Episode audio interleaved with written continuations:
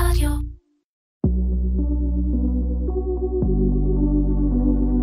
קומרסיישן, מדברים על e-commerce עם תימור גורדון. והפעם, כנס אופטימום, פאנל בחירות ובחירים בשיווק ו e-commerce.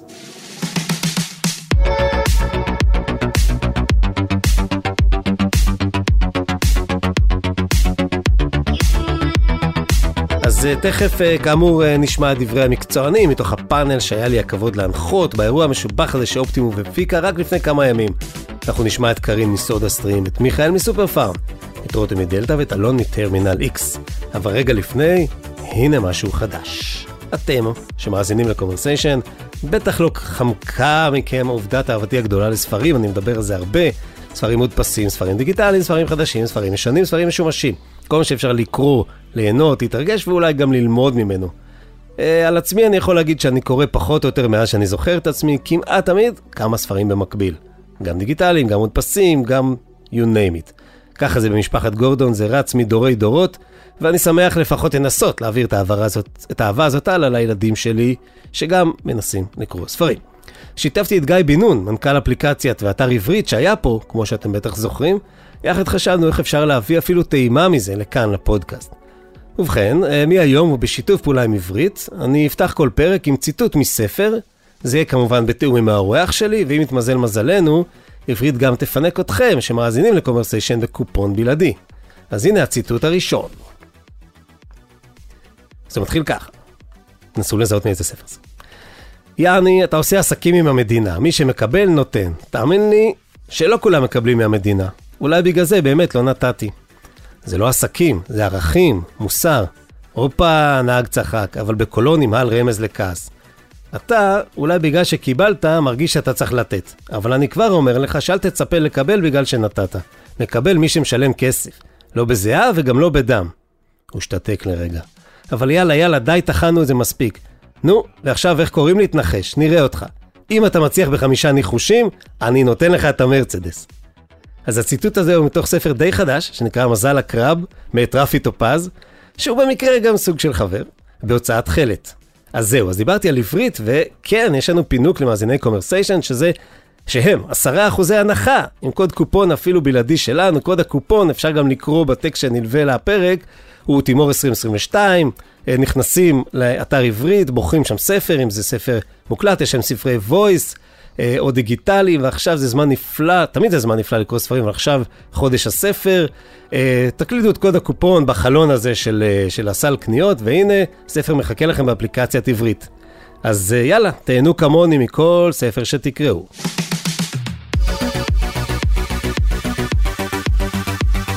Give it up, תימור. תודה, תודה. אני מתרגל את קול המנחה שלי.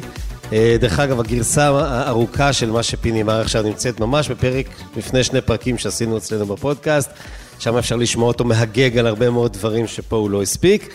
אה, אנחנו הולכים ליהנות, ליהנות גם אנחנו פה על הכיסאות הוואו, אור כזה אמיתי. אה, חבר הפאנל שתכף אני אציג אותה, וגם אתם, אני מקווה. עכשיו, נכון, אנחנו, איזה מזל, אנחנו לא בניו יורק ולא בלונדון, אנחנו בתל אביב, אז אפשר גם להיות קצת יותר שיתופיים, ומישהו פתאום בא לו שאלה מהקהל, או, או you name it, תרגישו נוח. אה, אני, אני לא בטוח שאני אתן לכם, אבל לפחות תנסו.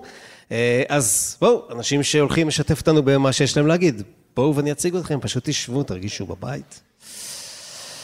יש לנו ככה, on the left corner, לא, יש לנו את קרין שיפטר מאור, שהיא סמנכ"ל שיווק גלובלי ב SodaStream. אלון לוריה, שהוא משנה למנכ"ל ועוד כמה דברים ב Terminal X בעברית אומרים. איך רואים שאתה כזה אמריקאי, Terminal X? זה היה ממש טוב. אמ, רותם נחמני, סמנכ"ל e-commerce בדלתא ישראל. ומיכאל מיטרני, סמנכ"ל e-commerce ושיווק בסופר פארם. שבספר הגינס הפרטי שלי, הוא נכנס כי הוא האיש שראיינתי הכי הרבה פעמים בחיים.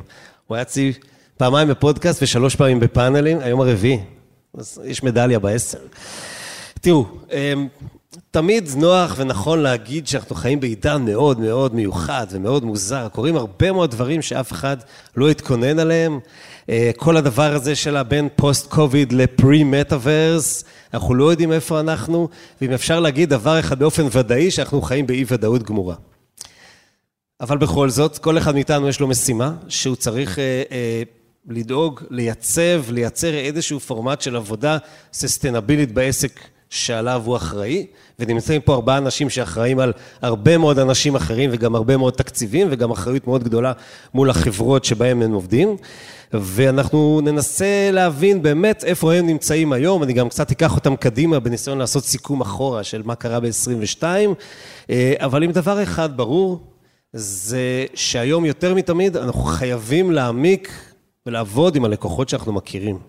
אנחנו לא יכולים יותר לסמוך על הלקוחות החדשים שיבואו או לא יבואו, אנחנו צריכים לחזור פנימה לנבכי אה, אה, ה database, יש מקומות שיש שם קורי עכביש בחלק מהחברות, לא אצלכם כמובן, ולראות מה אפשר לעשות. אז שנייה לפני, תודה לפיני, לרועי ולאנשים ולאנשים הנפלאים של אופטימוב. וואו, זה היה חתיכת אופרציה להרים את זה, מאוד אה, שמחתי לראות. יותר מקצועי מכל חברת הפקות כמעט, אם יש פה חברת הפקות, לא להעלב. חברת הפקות שעבד, לא, לא יותר מקצועי?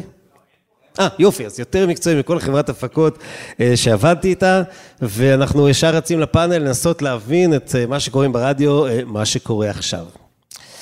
אז קצת כזה לחימום הגרון, קרין קצת כואב הגרון, היא מתנצלת, אני מתנצל משמך. נעשה איזשהו מין סיבוב reality check כזה, ותגידו לי כל אחד אצלכם באמת, אצלך אלון זה קצת יותר מורכב, איזה תנועה, כמה חדה התנועה שעשתה מטוטלת לכיוון ה retail, בחזרה מה e-commerce, אחרי שנות הקורונה שה e-commerce היה בכותרות. קרין, את רוצה להתחיל? אה, מיקרופונים זוגיים. אז אה, קודם כל, מבחינת הצריכה של סודה סטרים, חוץ מזה שהרגשנו שאנשים בערך התקלחו בסודה בתקופת הקורונה, אז הם אה, באמת הייתה מטוטלת שהלכה לגמרי לכיוון האי-קומרס, ולשמחתנו, אנחנו היינו כבר עם אה, DTC מוכן לקבל אותם, אה, כבר לפני, לפני כן, אבל מה שעשינו זה התחלנו להריץ ולפתוח עוד אתרים ועוד אתרים ועוד מדינות די מהר. ודיברת על קורי עכביש גם, אז כן, גם היו הרבה קורי עכביש, אצלנו את זה בדאטה, נדבר על זה קצת אחר כך, אבל הבנו שאנחנו צריכים גם לנקות אותם ולהתחיל להשתמש בכל הדאטה הזאת כדי לדבר עם כל האנשים שבאו אלינו בהמוניהם לקנייה הישירה ב-DTC. אנחנו רואים היום את החזרה, אה, חזרה שהיא באמת יותר לריטל, אבל אין ספק שעדיין הקניות אונליין באחוז הרבה יותר גבוה ממה שהם היו לפני כן, וזה טוב שאנחנו משכללים כל הזמן את היכולות אה, דיבור שלנו איתם. אוקיי, okay, תנועה קלה בסודה סטרים. אה, אתה איתה במיקרופון, סתם, אני, כן, זה הזוגיות שאתם צריכים לעבוד עליה היום? כן. אז קודם כל היה נעים מאוד. אה, כמו שאמרת, בטרמינל X התנועה היא קצת אחרת. אנחנו בוחנים את עצמנו למול עצמנו, כשעולם הריטייל מול e-commerce הוא משהו שאנחנו מסתכלים עליו מהצד. אה, רואים לא מעט ומסתכלים על, על קבוצת פוקס, שהיא מין תמונת מראה קצת למה שקורה אצלנו, אה, בעיקר כי חלק גדול מאוד מהמותגים של קבוצת פוקס הם אה, מותגים אקסקלוסיביים ש, שנמכרים רק אצלנו. אז ברור שיש איזושהי חזרה, וברור שיש את אותם אנשים שבלית ברירה עברו מריטייל אה, לאונליין, והמלחמה הגדולה היא קודם כל מהצד שלנו לדאוג שיישארו. לדאוג שיבינו את הערך המוסף, לדאוג שיבינו את הנוחות והקלות, את היתרונות, אבל להגיד שהכל, אה, הביקוש גדול מההיצע זה, זה כבר לא המצב, נלחמים על כל הכוח. נלחמים בעיקר אגב על אלה שאתה מבין שיש סיכוי להחזיר. אלה שאתה מבין שיש סיכוי להחזיר, אלה שאתה מבין שהם לא חד פעמיים במהות שלהם, הם לא חד פעמיים בצורת הקנייה שלהם, ואם דיברנו על, על databases ותובנות לגבי לקוח, זו החידה הכי גדולה שצריך להבין אותה, מי הוא הלקוח שאתה נלחם עליו, ומי הוא הלקוח שאין מה להילחם עליו. ואנחנו נגיע לזה בשאלות הבאות. מה היה אצלכם, משפחת דלתא? אמ, טוב, אז אצלנו אה, בדלתא אה, ה retail אה, הוא באמת חזק, תמיד היה חזק, ומה שראינו בתקופת הקורונה זה שבעצם היה shift הרי מטורף לאונליין ואנחנו באנו ערוכים, זאת אומרת ידענו בסוף את התשתית בנינו עוד קודם, ידענו לעשות יחסית מאוד מהר את השיפט גם ברמת הלוגיסטיקה, ברמת הכוח אדם והמלאים וכל מה שהיה צריך כדי לתמוך. ובעצם כל פעם שנפתחו חזרה החנויות, ראינו את האהבה של הלקוחות גם לריטל הפיזי, לחנויות. אבל בעצם מה שהרווחנו, אני חושבת, אני ככה לא אחזור כי הסיפור הוא יחסית די דומה, אבל מה שהרווחנו מהתקופה הזאת זה באמת את הלקוחות הרב-ערוציים שלמדנו עליהם שהם הרבה, הם הלקוחות הטובים שלנו. זאת אומרת, זה לא עכשיו הם קונים רק בריטל או רק באונליין או שאנחנו מנסים להחזיר אותם לפה, אלא באמת ייצרנו בסיס לקוחות רב-ערוציים שהוא בסיס לקוחות, הם הלקוחות הכי טובים שלנו, אז אנחנו באמת בגדול מאוד מתמקדים בלתת להם את השירות איפה שהם רוצים, לא לעשות איזה קניבליזציה. ובהמשך נשמע איך אתם עושים את זה. כן. לך יש שני כובעים, זאת אומרת אין לך כובע, אבל שני כובעים, גם סופר פארם וגם סופר פארם אונליין. מה אנחנו רואים? קודם כל, במקרה שלנו, כבית מרקחת, כל העולם הזה של הקורונה, הוא, הוא השפיע עלינו אחרת כמובן, כן? כי הסניפים שלנו, כמעט כולם היו עדיין פתוחים, אנשים צריכים בתי מרקחת, המשיכו להגיע. אז פחות ראינו את ה shift הזה, אני חושב, בין האופליין לאונליין וחזרה.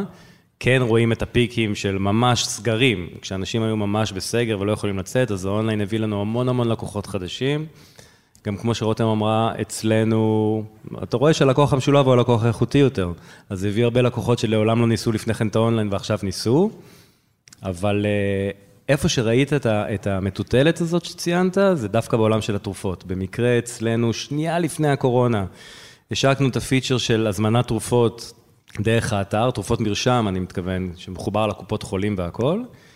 ואני חשבתי של, אה, כמה השתמשו בזה, ואז חודשיים אחרי זה קורונה, וזה באמת הביא פיק מאוד גדול, המון המון קהל מבוגר, ממש קם אצלנו מוקד שלם של, אני חושב, חצי ארגון התגייס והפך להיות מוקדנים, של להסביר, בעיקר למבוגרים, איך לעשות הזמנה באונליין, מיד אד-הוקית להפיק להם סרטונים ודברים כאלה, אבל כן ראו שכשזה נרגע, אז חזרו לסניפים. זאת אומרת, להזמין תרופות באינטרנט זה לא הדבר שהכי בוער לכולם.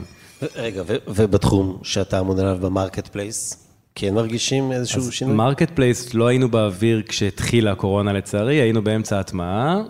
נובמבר, זאת אומרת, כן כבר הרווחתי, מתי היה הסגר האחרון שלנו? ינואר השנה? אז כבר כן היינו באוויר וכן פעלנו. ושוב, זה הביא הרבה לקוחות כמובן, כמו שאמרתי קודם, הרבה לקוחות חדשים שלפני זה בכלל לא התנסו באונליין, זה הביא אותם. וזה אפשר לנו מאוד מאוד לגדול עם ה marketplace גם. ועכשיו, אתה רואה שם איזשהו סוג של סטגנציה? עכשיו? לא, גדלים. אנחנו כל הזמן גדלים, בכלל, קצת השווצנו כזה אצלנו פנימית, אנחנו לא נוטים לעשות את זה, אבל היה קצת כתבות לאחרונה, שקצת ירד האונליין בישראל והכול, ואנחנו דווקא לא שם. אלה כיכבו בכתבות, אבל לא שאלתי. אז אני לא יודע, אבל אצלנו פחות הרגישו את זה. טוב, בוא נצלול עכשיו באמת straight to the marketing, באמת ניכנס קצת פנימה יותר לעולמות האלה. וננסה לתפוס את הבלנס החמקמק הזה של בין acquisition ל-retention, בין הרכשה של לקוחות חדשים לטיפול בלקוחות הקיימים שכולכם ציינתם ששם הכסף. אבל בואו נוסיף איזה עוד פרמטר שכולם, אני חושב, לפחות באולם היפה הזה יודעים, במערה, עליית המחירים של להביא לקוח חדש. זאת אומרת, היום עולה הרבה יותר יקר, אתה ואני היינו מביאים פעם בכמה אגורות לקוחות, והיום זה באמת סכומים שאולי שווה לוותר עליהם בחלק מהמקרים. אז מעניין אותי איך באמת שומרים על הקפדה, על עבודת retention טובה, ולא מה שפיני המציא, אני חושב, ביטוי, לפחות אני שמעתי פעם ראשונה את ה-re-acquisition, שאנחנו מגייסים שוב ושוב את אותו לקוח ומספרים לעצמנו שאנחנו עושים retention, אז באמת איך אנחנו עושים retention, מה אתם עושים בעצמכם, ונעשה סבב הפוך בשביל הפנג שוואי. אצלנו, אני חושב אנחנו קצת בוויכוחים פנימיים אצלנו של, כי אני אחראי נגיד על העולם של ה e-commerce אצלנו, שזה גם ה product והשיווק שלו, ומצד שני יש את ערן שהוא סמנכ"ל הסחר והתפעול שאחראי על המכירות בעצם, והמבצעים שהוא עושה באונליין. אצלי זה גם ה marketplace, אבל זה חלק הרבה יותר, קטן יותר משמעותית כרגע מכל האופרציה שלנו. עכשיו, הוא כל פעם אומר, אני רוצה עוד traffic, אני רוצה traffic חדש, traffic חדש, ואני אומר, אבל יש לנו טונות של traffic, אנחנו צריכים להמיר את ה traffic הזה אולי, אנחנו צריכים לדעת לעשות לו retention, אבל בסוף אני רואה היום שיש לנו אחוז אפילו גבוה מדי של לקוחות חדשים כל פעם. סליחה, של לקוחות חוזרים כל פעם, זאת אומרת, ואני רוצה באמת למצוא balance כזה של של קצת להביא יותר, אה, גם לקוחות חדשים, אבל גם להצליח לייצר retention יותר טוב באמת ללקוחות הקיימים האלה, אני חושב ששם האתגר היותר מעניין. כי לקוחות חדשים, טוב, אנחנו גם, אני חושב, כמו כל החבר'ה פה, אנחנו אתרים גדולים במדינה, אנחנו די, רוב הלקוחות כנראה מכירים אותנו, חלק אולי קנו, הרוב כנראה הגיעו ונטשו באיזשהו שלב. זאת אומרת, שגם נטישה, אגב, זה retention, כי כבר לקוח הגיע אליי, ואם אני אצליח בעגלה נטושה, שזה כלי פנטסטי שעובד, וכל הדברים האלה, אז זה מבחינתי הכלים שצריך אה, לעבוד עליהם. איך היית, איך, לתפיסתך, עזוב מה קורה בפועל, היית מחלק את התקציב, יש לך דולר בין retention ל acquisition? כתפיסה. Uh, נראה לי 60-40 לכיוון הריטנשן, משהו כזה. רותם. אה, טוב, אני אדבר על דלתא כי אה, בעצם יש אה, שלושה מותגים שאני, שבאמת אנחנו מנהלים וכל מותג נמצא בשלב אחר בחיים שלו, מן הסתם בפנטה-ריי, שזה המותג החדש, אנחנו שם חזק ב acquisition. אבל רגע בהקשר של דלתא, אמ, אז אני מסכימה פה עם הראייה שבאמת ה shift, אה, כאילו היה shift בפוקוס אה, בעצם ל retention, כי השנתיים האחרונות היו קמפיין ה acquisition הכי טוב שיכלנו אה, לבקש, ובלי עלויות בכלל. פשוט באמת כמויות של traffic חדש, של לקוחות חדשים. אז אנחנו באמת אה, עוסקים הרבה מאוד באסטרטגיות של retention אה, ובמהלכים אה, לשמר ולמקסם את הלקוחות הקיימים. אבל אנחנו לא זונחים לגמרי את, את עולמות ה acquisition, אנחנו פשוט עושים את זה בצורה קצת יותר כירורגית, אנחנו מנסים להביא ערך מוסף, בסוף רואים ומכירים אותנו, אז אנחנו באמת מנסים להביא את הלקוחות אמ, החדשות או החדשים ממקום שלא היה קיים, בין אם זה קטגוריות חדשות שאנחנו משיקים אה, או שיתופי פעולה עם קבוצות מסוימות, משם אנחנו רואים אה, שבאמת אנחנו מצליחים לייצר acquisition שהוא יותר איכותי, אמ, כי בסוף המותג מוכר, כאילו זה לא... אמ, זה לא שצריך לעשות איזה פעילות awareness. אז אנחנו, אנחנו משקיעים גם וגם, עם, עם איזשהו shift באמת בפוקוס אה, חזק ל retention. Mm-hmm. אלון, אתה קצת חריג גם בזה פה, מכיוון שלך, אה, אתה pure player בעצם. קודם כל, בסוף אני אהיה חריג בהכל, אבל... אה, קודם כל, אני אתחיל בסוד. כבר עשר שנים מדברים על זה שמחיר ה acquisition עולה ועולה. ואם לפני עשר שנים, או אפילו חמש עשרה שנה, עולם השיווי משקל במפלצות המדיה שדרכם היה מתבצע רוב ה acquisition לא היה מאוד יציב, אז, אז היום הוא התייצב, ובטח ובטח כשהן דואגות לרווח שלהן המחירים יעלו. לא רק שהמחירים עולים, הדאטה במפלצות המדיה הולך ומידרדר.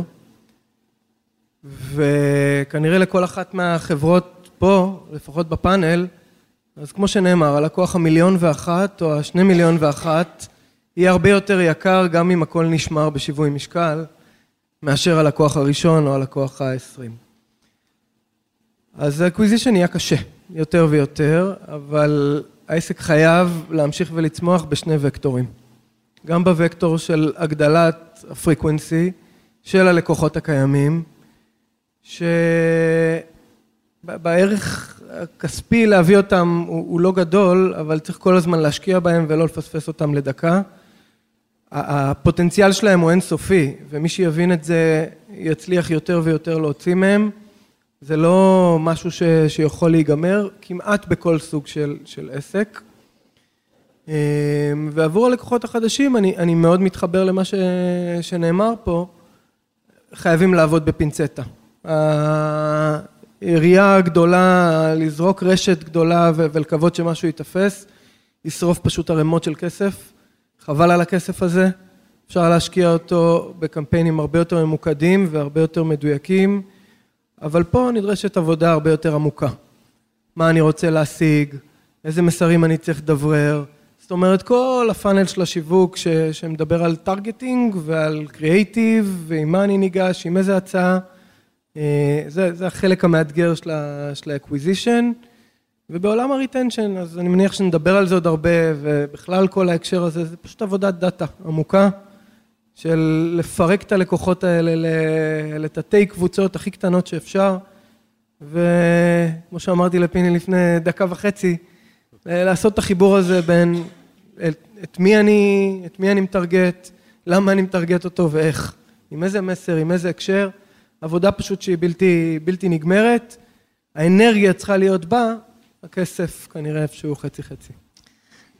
קרין, אצלכם בעצם העבודה עם לקוחות זאת העבודה, זה חלק מהמוצר, כאילו, אוקיי? בכלל, כל המודל של סודה סטרים, אני מקווה שנצליח אה, בלי השיעול עכשיו, Don't worry, זה לא קורונה. אמ, זה, זה מודל של razor and blades. אז אה, כל עבודת ה retention שלנו היא, היא קריטית, לצורך העניין, אוקיי, הבאנו אותם לפלטפורמה, קנו מכשיר, אבל מה עכשיו? אנחנו מסתכלים על ה-lifetime value של הצרכנים.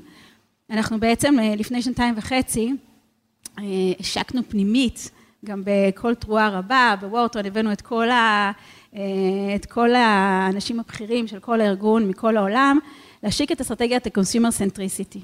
והדרך שבה אנחנו מסתכלים על זה, זה באמת ה-consumer of one, אה, ובדיוק אה, על מה שדובר כאן, על אה, לא ללכת ולגייס את כל הצרכנים, אלא לאלה שבאמת הם the most value, הם הכי הכי חשוב, עם ה-lifetime value הכי גבוה. ואז בשביל זה עשינו כמה דברים. אחד, הקמנו יחידה, יועץ שהלך להחליף את הבייביסיטר כאן, שאיתו הקמנו את היחידה, וטל שנמצאת כאן, יחידה שנקראת Digital Transformation, שכל כולה הייתה בעצם על הדבר הזה, על להוריד את קורי העכביש מהדאטה, לזהות את הצרכנים שלנו, ואז חברנו לאופטימום, ויחד איתם בעצם יצרנו באמת את הטרנספורמציה הזאת בתוך החברה. עם הסגמנטציה הזו אנחנו יודעים לא רק to retain the consumer much better, אבל לא פחות חשוב, to acquire the right consumers.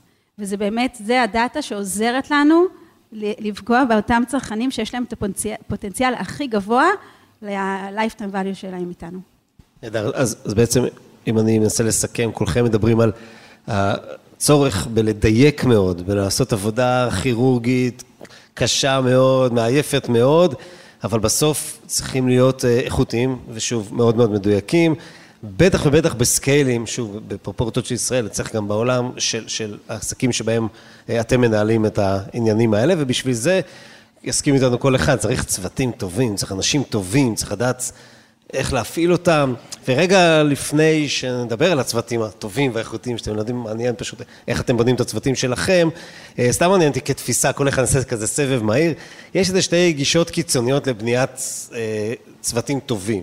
גישה אחת אומרת All Stars, כל אחד מביא, אני אקח את הכוכבים הכי טובים כל אחד במקצוע שאני צריך בצוות. ויש את הגישה השנייה, מי שזוכר את הסרט מאניבול, שברד ביט פונה שם באקסל, קבוצה שלוקחת אליפות, שזה דווקא ההפך, בצורה מאוד אה, אנליטית, אין כמעט קשר בין האנשים, לא מכירים, אף אחד מהם, רובם היו אנונימיים, אבל אני ממש, אה, אותו עבודה כירורגית בבניית צוות, זאת אומרת, צוות אנונימי, אבל שעל הנייר, לפי מה שאנחנו לומדים עליהם, יכול להביא תוצאות של אליפות, לעומת צוות של all stars, שכנראה צריך לתת לו לרוץ קדימה, והוא גם יביא תוצאות. סתם, מה הגישה שלכם? כאנשים, עוד לפני מנהלים. אני יכולה להגיד שאצלנו זה all stars. אוקיי.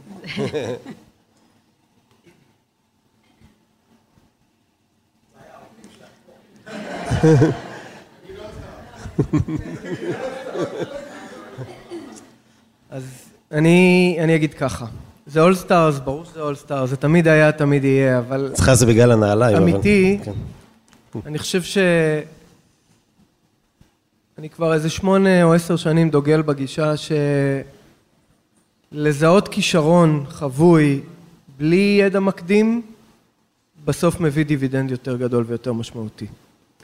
אז all stars בעיניי זה, זה יושב על כישרון של אנשים, על passion של אנשים, והיכולת שלהם ללמוד ולהתעצב לתוך התפקיד בחברה ובצוות שהם, שהם הולכים להיות בו. והדבר היחיד שפשוט הופך את זה ליותר קשה, זה שהרבה יותר קשה לדייק את הגיוס. כי להביא אולסטאר על בסיס רקע או קורות חיים, זה יותר קל. להביא אולסטאר על בסיס כישרון או, או יכולת עתידית להתאים בעוד שנה או שנתיים, זה אירוע הרבה יותר מורכב וקשה. יש בו גם יותר טעויות. אמ, אבל איפה שאתה מצליח, אתה מצליח בענק ובדרך כלל לאורך זמן. טוב, ברור שאולסטאר. אה, האמת שאני חושבת שלדעתי האמת תמונה בשילוב. אה, בסוף אה, יש את ה... אני חושבת שיש תמיד את האנשים החזקים, המובילים, בכל צוות. שיש להם את הניסיון והידע ומניעים קדימה, ולצידם יש תמיד את האנשים בעלי הפוטנציאל, שזאת ההזדמנות באמת, כמו שאתה אומר ככה, ללמד, לפתח אותם, אה, כשעוד הם אה, נקיים מכל מיני אה, עשיתי ככה ונכשלתי, כי בסוף בעולם הזה זה המון A-B testing, זה המון ניסוי וטעייה, וכשאתה מאוד נעול על דרך שפעם לפני חמש שנים עשית על הטסט ולא עבדה, אז קצת לפעמים מדכא יצירתיות נקרא לזה. אז אני חושבת שהאמת טמונה בשילוב, ובאמת אנחנו כל הזמן נדרשים גם אה, אה, להתעדכן קצת, כי לפחות אצלנו בדלתא, אה, בסוף זה מהלך שאנחנו בונים אותו כבר כמה שנים, וכל שלב במהלך דרש אנשים שונים עם יכולות שונות.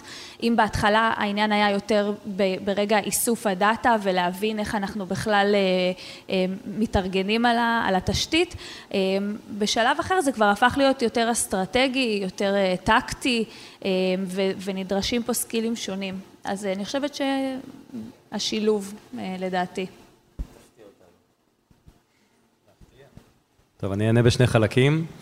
אה, אחד, קודם כל, אני היום משתייך לסופר פארם אונליין, שזו ישות חדשה שנפתחה לפני כמה חודשים, בתוך סופר פארם, ובעצם אצלנו העולם אה, של, כל העולם של marketing automation, בסדר? כי זה הכנס, הוא בגדול על הדבר הזה, אז העולם הזה של marketing automation, יש כאן את הילה מילו.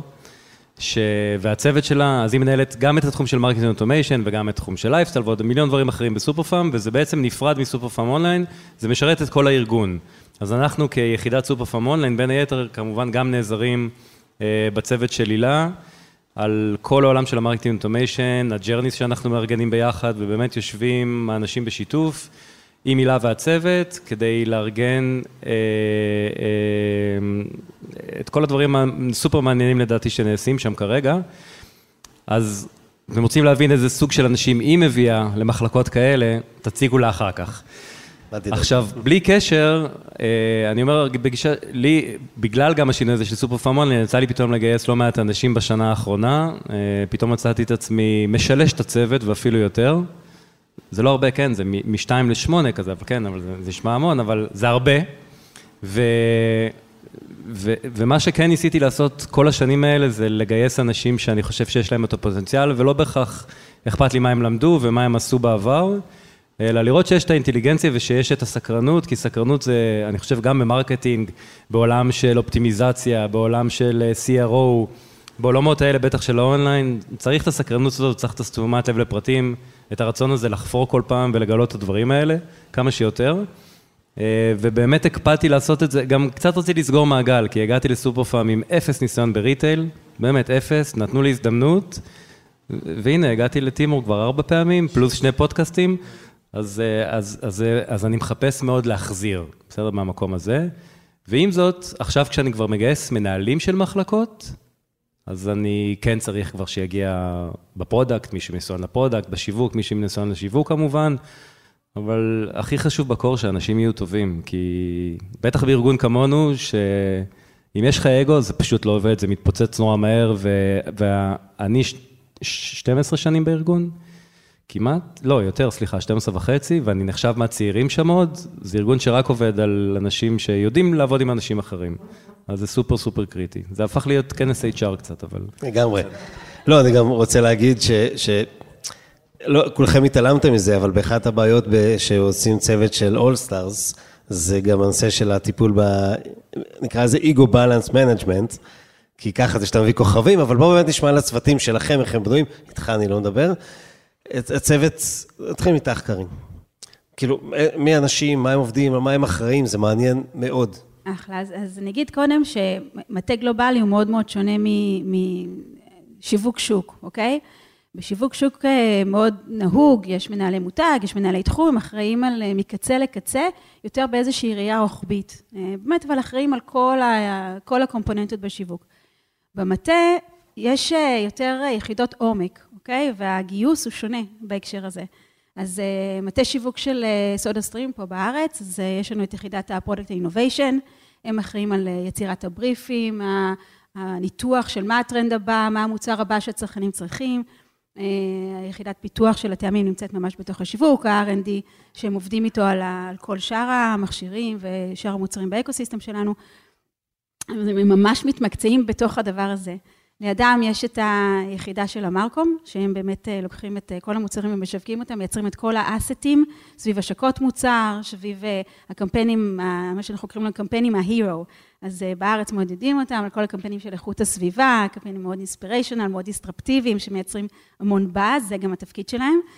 מייצרים ב marcom את ה branding, את ה guidelines של ה branding לכל העולם, את הניטור של איך השווקים לוקחים את הדברים ומטמיעים אותם, ולוודא גם שהם עומדים לפי כללי ה brand.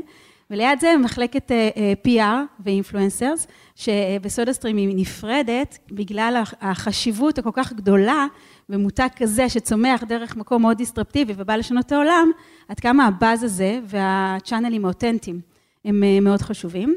ושתי יחידות בעצם שהקמנו בשנתיים האחרונות, שזה ה-Digital Transformation, שסיפרתי לכם, שבאמת בא לקחת את כל מיליוני האנשים שיש לנו ב database, להתחיל לסדר אותם, לנקות אותם, לסגמנט אותם, להתחיל לדבר איתם, עם כלי marketing automation, להראות את הכסף המטורף שזה מביא לנו. אנחנו בהתחלה, יואד והצוות, היו צריכים לבוא ולשכנע מדינות לעשות את הדבר הזה, כי זו טרנספורמציה שהיא לא פשוטה. הם עזבו, אנחנו מוכרים ב retail, לא צריכים עכשיו to fix what ain't broken, והיום עומדים בתור. אז טל אומרת להם, חכו רגע, אני לא יכולה, קודם גרמניה וארצות הברית, אחרי זה המדינות האחרות. אז שרואים שיש ממש כסף על השולחן שהיה שם, אז היחידה הזאת דואגת להביא ו-to retain the consumers, ויחידה גם שהייתה חדשה, שהיא ה-insights ו-analytics, עם תובנות צרכן, כי כל נושא של consumer centricity בא עם המון data driven marketing, וזו יחידה שהיא יושבת כאן בארץ, אבל גם אנחנו חולשים, יש לנו אנשים שיושבים בשווקים, כי זה נורא חשוב להיות קרובים. וכל אחד שמגיע לסודה סטרים, זה באמת מדובר על שיווק גלובלי עם עומק, עם הפריבילגיה של להעמיק מאוד בכל אחד מהתחומים האלה. נראה לי שאנחנו קצת מקנאים בך, את פריבילגית במשאבים שיש לך. אלון, איך בנויה מחלקת, יחידת, תחום, עולם השיווק בתוך טרמינל אקס? אז אני אתחיל רגע במחלקת עולם, יחידת השיווק בטרמינל איקס, ואני אתרחב רגע על הממשקים שלה עם שאר החברה, כי זה לא פחות חשוב. המחלקה בסוף בנויה על חמש זרועות, פחות או יותר, שלוש זרועות אונליין, הארדקור, של מקצוענות אונליין מאוד מאוד מאוד חזקה, retention, acquisition ועולם social ו influencers. שלוש יחידות שעל פניו עובדות בראי ערוצים מסוימים או סוגי קהלים מסוימים, עובדות רק דרכם, כל אחת עם הניואנסים שלה, הרבה הבדל, אגב, בין הקבוצות. גוף אחד שבעצם אחראי על קריאייטיב, כל מה שנוצר, דרך שפת המותג, דרך העברת כל המסרים. גוף הפקות מפלצתי שכל יום מייצר הרבה מאוד מוצרים חדשים, הפקות חדשות וכאלה. ועוד גוף שמחבר את כל הדבר הזה לכדי אותה אג'נדה, אותם מסרים, אותה אסטרטגיה, שזה בערך הדבר הכי חשוב בתוך כל הקונסטלציה הזאת, כי יש המון המון המון ערוצים, המון אנשים, המון אג'נדות קטנות שונות שיש לכל אחד, ובסוף צריך את הגוף הזה שמחבר את הדבר הזה. וביחד עם הגוף הזה בעצם יש ממשקים קבועים, קרובים, יומיומיים, עם הפונקציות האחרות שמנהלות בעצם את הפן המסחרי בעסק. האופטימיזציה בין השיווק לצדדים המסחריים, האופנתיים, לצדדי הדאטה, היא כאילו מין eco-system יומיומי, שכל יום בודק את עצמו על אתמול, מתכנן את היומיים קדימה, ועושה שני שינויים על היום שלמחרת. זו הדרך באמת, באמת, באמת, מצד אחד לרוץ על האסטרטגיה, ומצד שני לדייק כל יום דרך הדאטה ודרך האינסייטים בכל הערוצים. אז דיברתם פה על, גם על החשיבות, לא רק בבניית הצוות ואיך, איזה תפקידים יש שם, גם איך זה אחר כך משתלב בצורה סינרגטית בתוך החברה שמסביב איפה שיש. ואצלך, אה, תקן אותי אם אני טועה, טרמינל איקס, חוץ מהדרימקארד, היא לא יושבת אינהרנטית עם החנויות של מותגי הרשת, של רשת קבוצת פוקס, אפילו באיזשהו מקום יש סוג של תחרות, איזשהו קונפליקט בריא לפעמים, אתם מתחרים על אותם לקוחות לפעמים, ומעניין אותי איך באמת, איך מהזווית שלכם, אתם כן מלמדים את הלקוחות להעדיף את האונליין על החנויות, למרות שלפעמים החנויות הן של אותו בעל הבית. אז אני אגיד משהו שהוא חצי תחושה, חצי אנליזה. אני חושב שבסוף, בסוף, בסוף... קוראים לזה תחושה אנליטית. תחושה אנליטית. בסוף, בסוף, ה eco-system הזה של בין החנויות לאונליין, הטעות הכי גדולה היא לחשוב שאחד אוכל את השני. אני חושב שבסוף כשמנתחים את זה, אחד תורם לשני בצורה מובהקת וקיצונית. אמ, ואיפה שאנחנו בודקים את זה, אנחנו רואים את זה, ואיפה שרוצים להרגיש את זה, אנחנו מרגישים את זה. זה אחד. אמ, הצד השני, הוא, הוא בסוף, אנחנו מסתכלים קדימה כולנו, ואני לא חושב שיש פה מישהו אחד שיושב בקהל, או, או בכלל ב, ב, בעולם הריטייל, שלא חושב שעוד חמש שנים מהיום, שוק האי-קומרס יהיה גדול פי שתיים, שלוש, חמש, עשר, כל אחד יזרוק את המספר שהוא רוצה. עכשיו, הדרך היא, היא לבוא ולעשות הכל כדי לחנך ולעשות את הדיסרפשן הכי טוב שאנחנו יכולים ללמה להעדיף את החוויה האי-קומרסית. לבוא ולחשוב, לפענח ולנתח למה הצרכן מעדיף חנות על, אה, על e-commerce.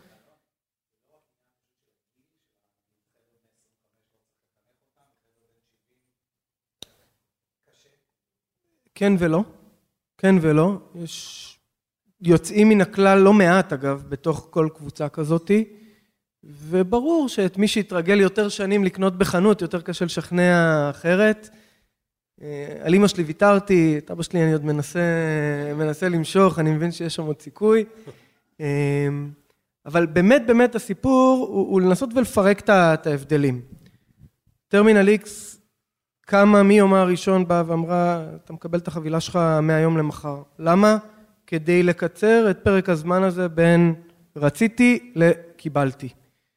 עכשיו עלינו עם, עם שינוי תפיסה שבאנו ואמרנו כל עולם ההחלפות וההחזרות כולו מנוהל בקלות, בפשטות, בממשק באתר בשביל חוויה אחת פשוטה במקום ללכת למדוד בחנות, למדוד בבית בצורה קיצונית ומובהקת.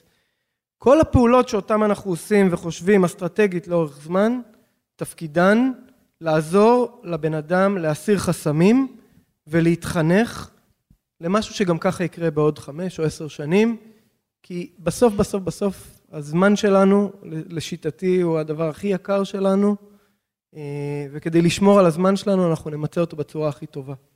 וזו כנראה הדרך. נשמע טוב. אמ, אצלך העסק הוא מעניין, מכיוון שאת עושה, אה, את מסתכלת על הלקוח, אבל בעצם בשלושה מותגים, בינתיים, נכון? יש את, אה, את דלתא, את פיקס, אומרים, זה פנטרי או פנטרי? פנטרי, ויהיו עוד, אני חושב, כמה. וא', איך באמת מנהלים לקוחות שנמצאים בשלושת המותגים עליהם בכלל? האם אתם מנסים להעביר אותם ביניהם? האם אתם יכולים בכלל חוקית לעשות דברים כאלה? איך זה באמת לנהל שיווק אנליטי כשיש לך שלושה מותגים על השולחן? פיצול אישיות בגדול. אמ, סתם, פשוט אמ, אנחנו בגדול כן מסתכלים, זאת אומרת, יש לנו את הדאטה והיכולת הטכנית להסתכל על הלקוחות זאת אומרת, ממבט על ולהגיד, אוקיי, אלה הלקוחות שקונים רק דלתא, או גם דלתא ופנטה, או... אבל אנחנו, באסטרטגיה שלנו, מסתכלים על כל מותג בפני עצמו, אה, ומדברים ללקוחות שלנו בצורה שהכי מתאימה לכל מותג. אה, אם נראה שיש איזשהו ערך באיזשהו קרוס בין, בין הברנדים, אה, נעשה אותו, אבל, אבל הוא לא כי הוא מאולץ, או זאת אומרת, זה מאוד מאוד צריך להתאים באסטרטגיה של, של כל... של כל מותג. זאת אומרת, פשוט כך. אנחנו בעצם בונים, כל פעם בונים את האסטרטגיה לפי מה שאנחנו חושבים שהוא הכי נכון למותג הספציפי הזה. אבל, אבל יכול להיות סגמנט שהוא מבוסס על כמות הביקורים חוזרים, סלש רכישות, סלש מילוי סל ונטישת סל, שהוא חוצה מותגים? כן, זאת אומרת, okay. אוקיי. יכול להיות שיש, מה זה יכול להיות? זאת, יש. זה לא כמו אצלך שזה 120 מותגים, אבל זה, זה טרמינל X1. נכון, לא, יש, יש לקוחה בוודאות שקונה גם פה וגם שם. זאת אומרת, היא קיימת, יש דברים שאנחנו לא יודעים ממותג אחד אה, ויודעים ליישם אותם אה, ולהשתמש בהם, ול, זאת אומרת, אה, גם למותג השני. עוד פעם, זה צריך להיות נכון וצריכה להיות, להיות סיבה מאחורי זה כדי שנעשה מהלך כזה. אנחנו גם לפעמים נספר ללקוחות שלנו, זאת אומרת, ללקוחות דלתא שהשקנו מותג חדש, אנחנו... עוד פעם, זה צריך להיות נכון ואסטרטגי. אה. אוקיי, ועם הרבה מגבלות, אני חושב, לא? GDPR, עניינים, אה, פרטיות. כמובן, רק בצורה שהיא compliant עם, עם כל ה... אה, זאת אומרת, אנחנו לא, חלילה לא נעשה איזשהו שימוש שהלקוחה לא אישרה אותו, או... טוב, אבל, אבל לא בגדול זה, זה, זה יתרון גדול, כמו שאת מתארת את זה. מיכאל, הקונפליקט שלך הוא טיפה שונה, כי ב market place של סופר פארם יש הרבה seller ים. אתה קיים ליד הרבה מאוד מוכרים אחרים, שבאופן מפתיע גם מוכרים באופן ישיר, יש להם חנויות האונליין direct שלהם, ולכן נוצרת פה איזשהו סוג, לפחות על הנייר, תחרות אה, די רגישה, כי אתה, אתה רוצה לקדם את המכירות שלך ב market של סופר פארם למותגים, שגם מקדמים את המכירות שלהם בחוץ, אוקיי? איך עושים את זה? אני אתן דוגמה לכמה זה חריף הדבר הזה, כי יש לנו את ה market place שלנו, אנחנו כבר שנה וחצי באוויר, מעל 300 מוכרים כבר שב market place, שהקונספט בגדול אומר, סטייל אמזון, כן, או אתרים אה, דומים, סוחרים של מוצרים שונים שלא מוכרים בסופר פארם, יכולים לבוא ולמכור דרך האתר שלנו את המוצרים שלהם. הם, אה, הטרנזקציה היא טרנזקציה שלהם, הם גם מוציאים את החשבונית והם שולחים את זה ישירות ללקוח. ואז אם יש אה, עניין של שירות, לרוב הרעיון הוא שהם יפנו ישירות למוכרים.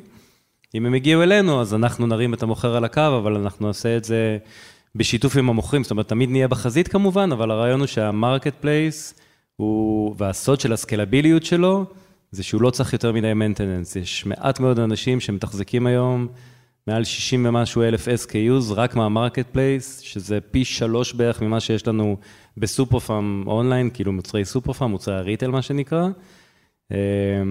וזה, ו, ו, ושם המפתח, הסקלביליות של הסיפור. עכשיו, הדוגמה לכמה זה חריף, אנחנו באופן אוטומטי היום אה, עם פיד של מוצרים, מפרסמים כמובן גוגל שופינג ופייסבוק ורצים מכל המקומות האלה. קיבלנו לא מעט פניות ממוכרים שאומרים, בבקשה, תורידו את זה מגוגל שופינג, כי אתם מתחרים בנו ואתם עושים את זה במשלוח חינם, ואצלנו זה עולה כסף. אני אומר, אני מצטער, זה פיד אוטומטי, ואני לא, אתה יכול לא למכור ב marketplace, אתה יכול להוריד את המשלוח אצלך, כי אני עושה לו סוג של אה, סבסוד היום. אז בעיה שלך, כאילו, אתה ב marketplace כי אתה רוצה להיות ב marketplace, אז אנחנו נמצאים הרבה בסיטואציה הזאת. יש כמובן גם סיטואציה, כי זה ממש marketplace אמיתי, שבו יש מוצרים, שיש כמה סלרים שונים שמתחרים על אותו מוצר.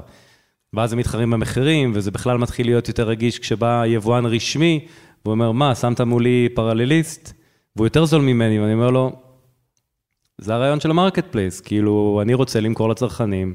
את הצרכן, אם חשוב לו אם זה יבוא מקביל או לא, אז יש אינדיקציה, והוא יחליט אם הוא רוצה את היבואן הרשמי או לא, אבל הרבה פעמים אנחנו כלקוחות רוצים זול. קודם כל, אתה יודע, לפני שזה marketplace זה סופר פארם, זה גם לא אתר אחר, זה אותו brand, אז נורא חשוב לנו היום, מהרגע שהם מעלים מוצרים ויש לנו נגיד את הקריטריונים שלנו של איך אה, עמוד מוצר צריך להיראות.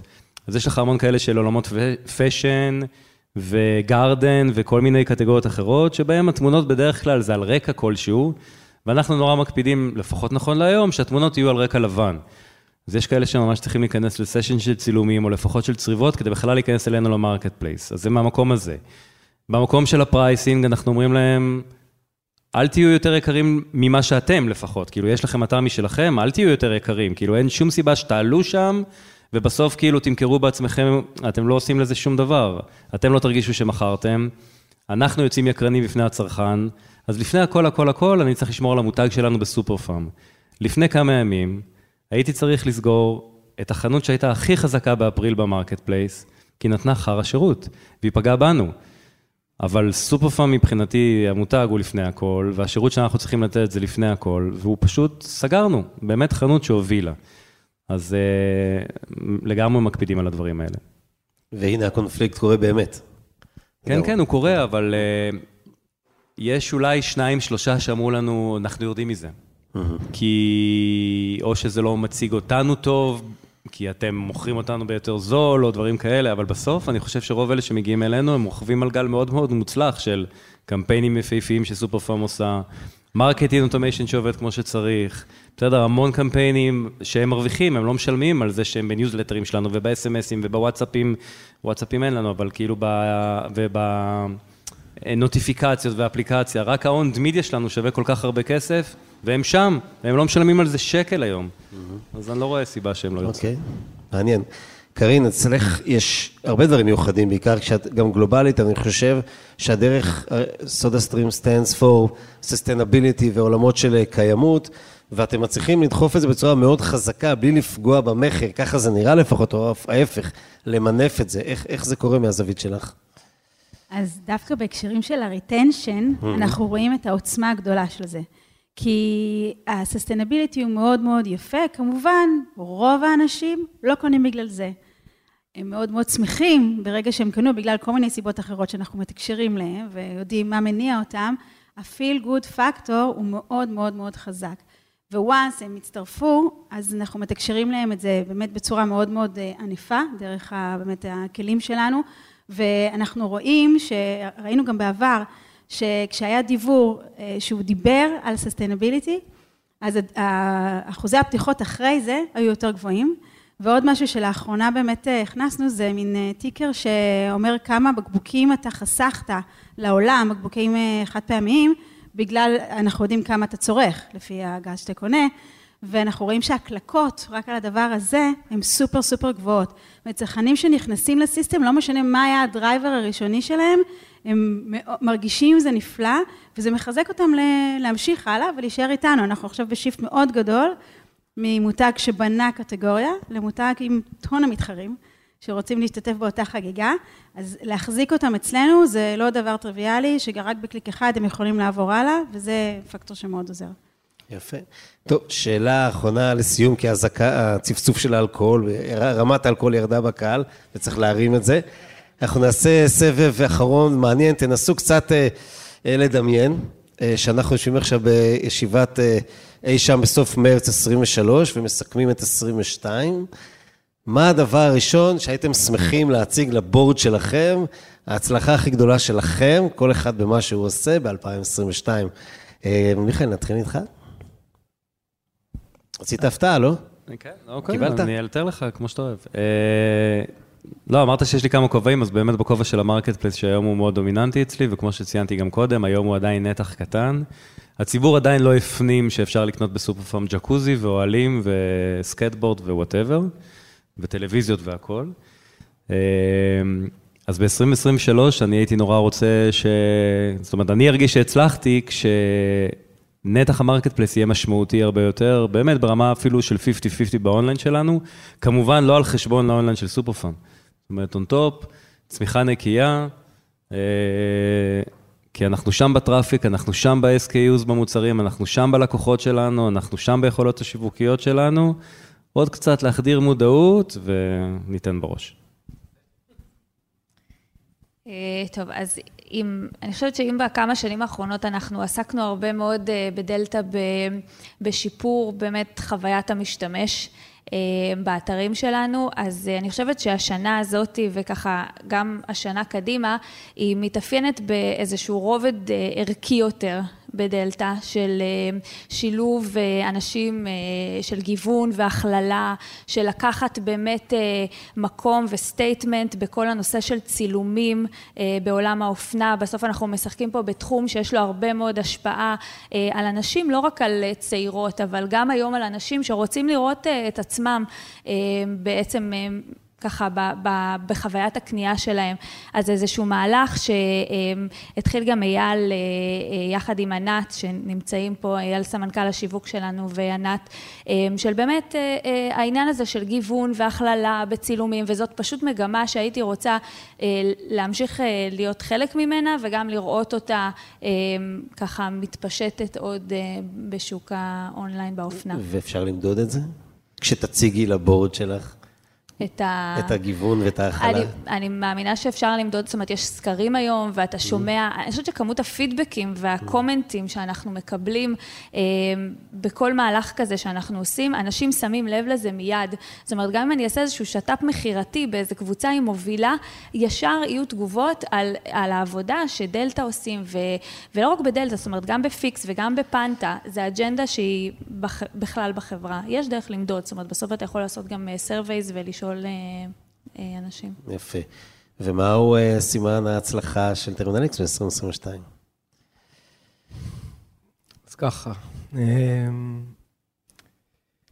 יש המון תוכניות, ויש הרבה מאוד דברים שיושבים על חשיבה אסטרטגית לאיפה אנחנו רוצים להיות עוד חמש שנים. בסוף, חשוב להבין שכשאתה בונה איזושהי תוכנית אסטרטגית, סימן ההצלחה לא בא לידי ביטוי בכמה מכרתי השנה, או איך, אה, מהי השורה העליונה או התחתונה ב-P&L. אלא איזה ערכים, איזה אה, נכסים צברתי במעלה הדרך. ובסוף זה, זה הדבר העיקרי שאותו אני אבחן, או אני אציג, או אני ארצה לראות בסוף השנה הזאת. אני אדגים פה כל מיני, כל מיני דברים קטנים, כמו כמה עלתה רמת השימושיות בעולם ההחזרות וההחלפות בטרמינל X, או כמה גדלה רמת השימושיות במותגים אקסקלוסיביים שיש בטרמינל X. אה, או, או כל מיני פרמטרים שבסוף מספרים לי את הסיפור, כמה הצלחתי ללכת לעבר התוכנית האסטרטגית שלי, שבסוף היא להיות אתר אה, הלייפסטייל הכי גדול בישראל, ועוד כל מיני דברים שאנחנו מתכננים אה, גלובליים, ש, שגם שם יש כל מיני מדדים להצלחה. יוון ועוד כאלה. וכאלה. סודה סטרים. אז כמו שאמרתי קודם, אנחנו באמת בשיפט מאוד גדול ממותג שהיינו רגילים להיות לבד בקטגוריה, וכל מה שרצינו זה רק אה, להגדיל אחוז חדירה, והיום אה, מצטרפים אלינו לחגיגה הרבה מותגים, די גדולים גם בעולם, והמטרה שלנו זה כמובן להישאר המובילים בשוק, ואנחנו מדברים פה המון המון על דאטה. אנחנו משתמשים הרבה בדאטה גם בשביל משהו שאני מאוד מאמינה בו, שזה סוד ההצלחה, וזה הקשר האמוציונלי עם הצרכנים. אותו, אותה מערכת יחסים שאנחנו מייצרים איתה, עושה את האימפקט הכי הכי גדול, ואנחנו מודדים את זה. אנחנו מודדים את הקשר האמוציונלי של הצרכנים איתנו, על מה, על מה הם מגיבים, מה הם אומרים, וכשאנחנו נצליח כל הזמן להעלות את זה, ואם עד לפני לא מעט זמן המדינות נמדדו בעיקר על sales, היום כבר נמדדות גם על זה, ממש הכנסנו את זה כפרמטר.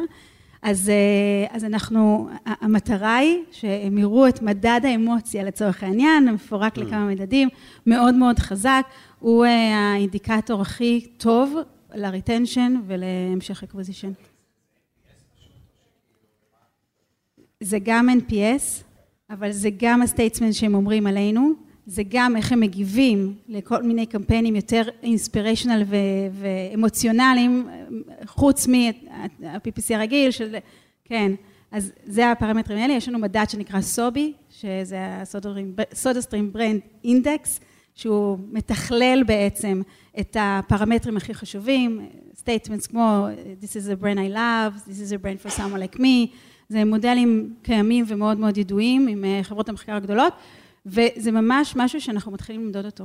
כי זהו, אם ככה אנחנו נוכל אה, לנצח את השוק ולגרום לצרכן כל פעם להעדיף סודה סטרים על פני כל מתחרה שנכנס.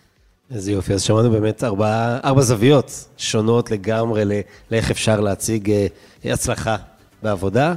אה, אני רוצה להודות לכם ששיתפתם את כולנו במחשבות שלכם, במה שאתם עושים, לקרין, לאלון, לרותם ולמיכאל. תודה רבה. קומרסיישן עם תימור גורדון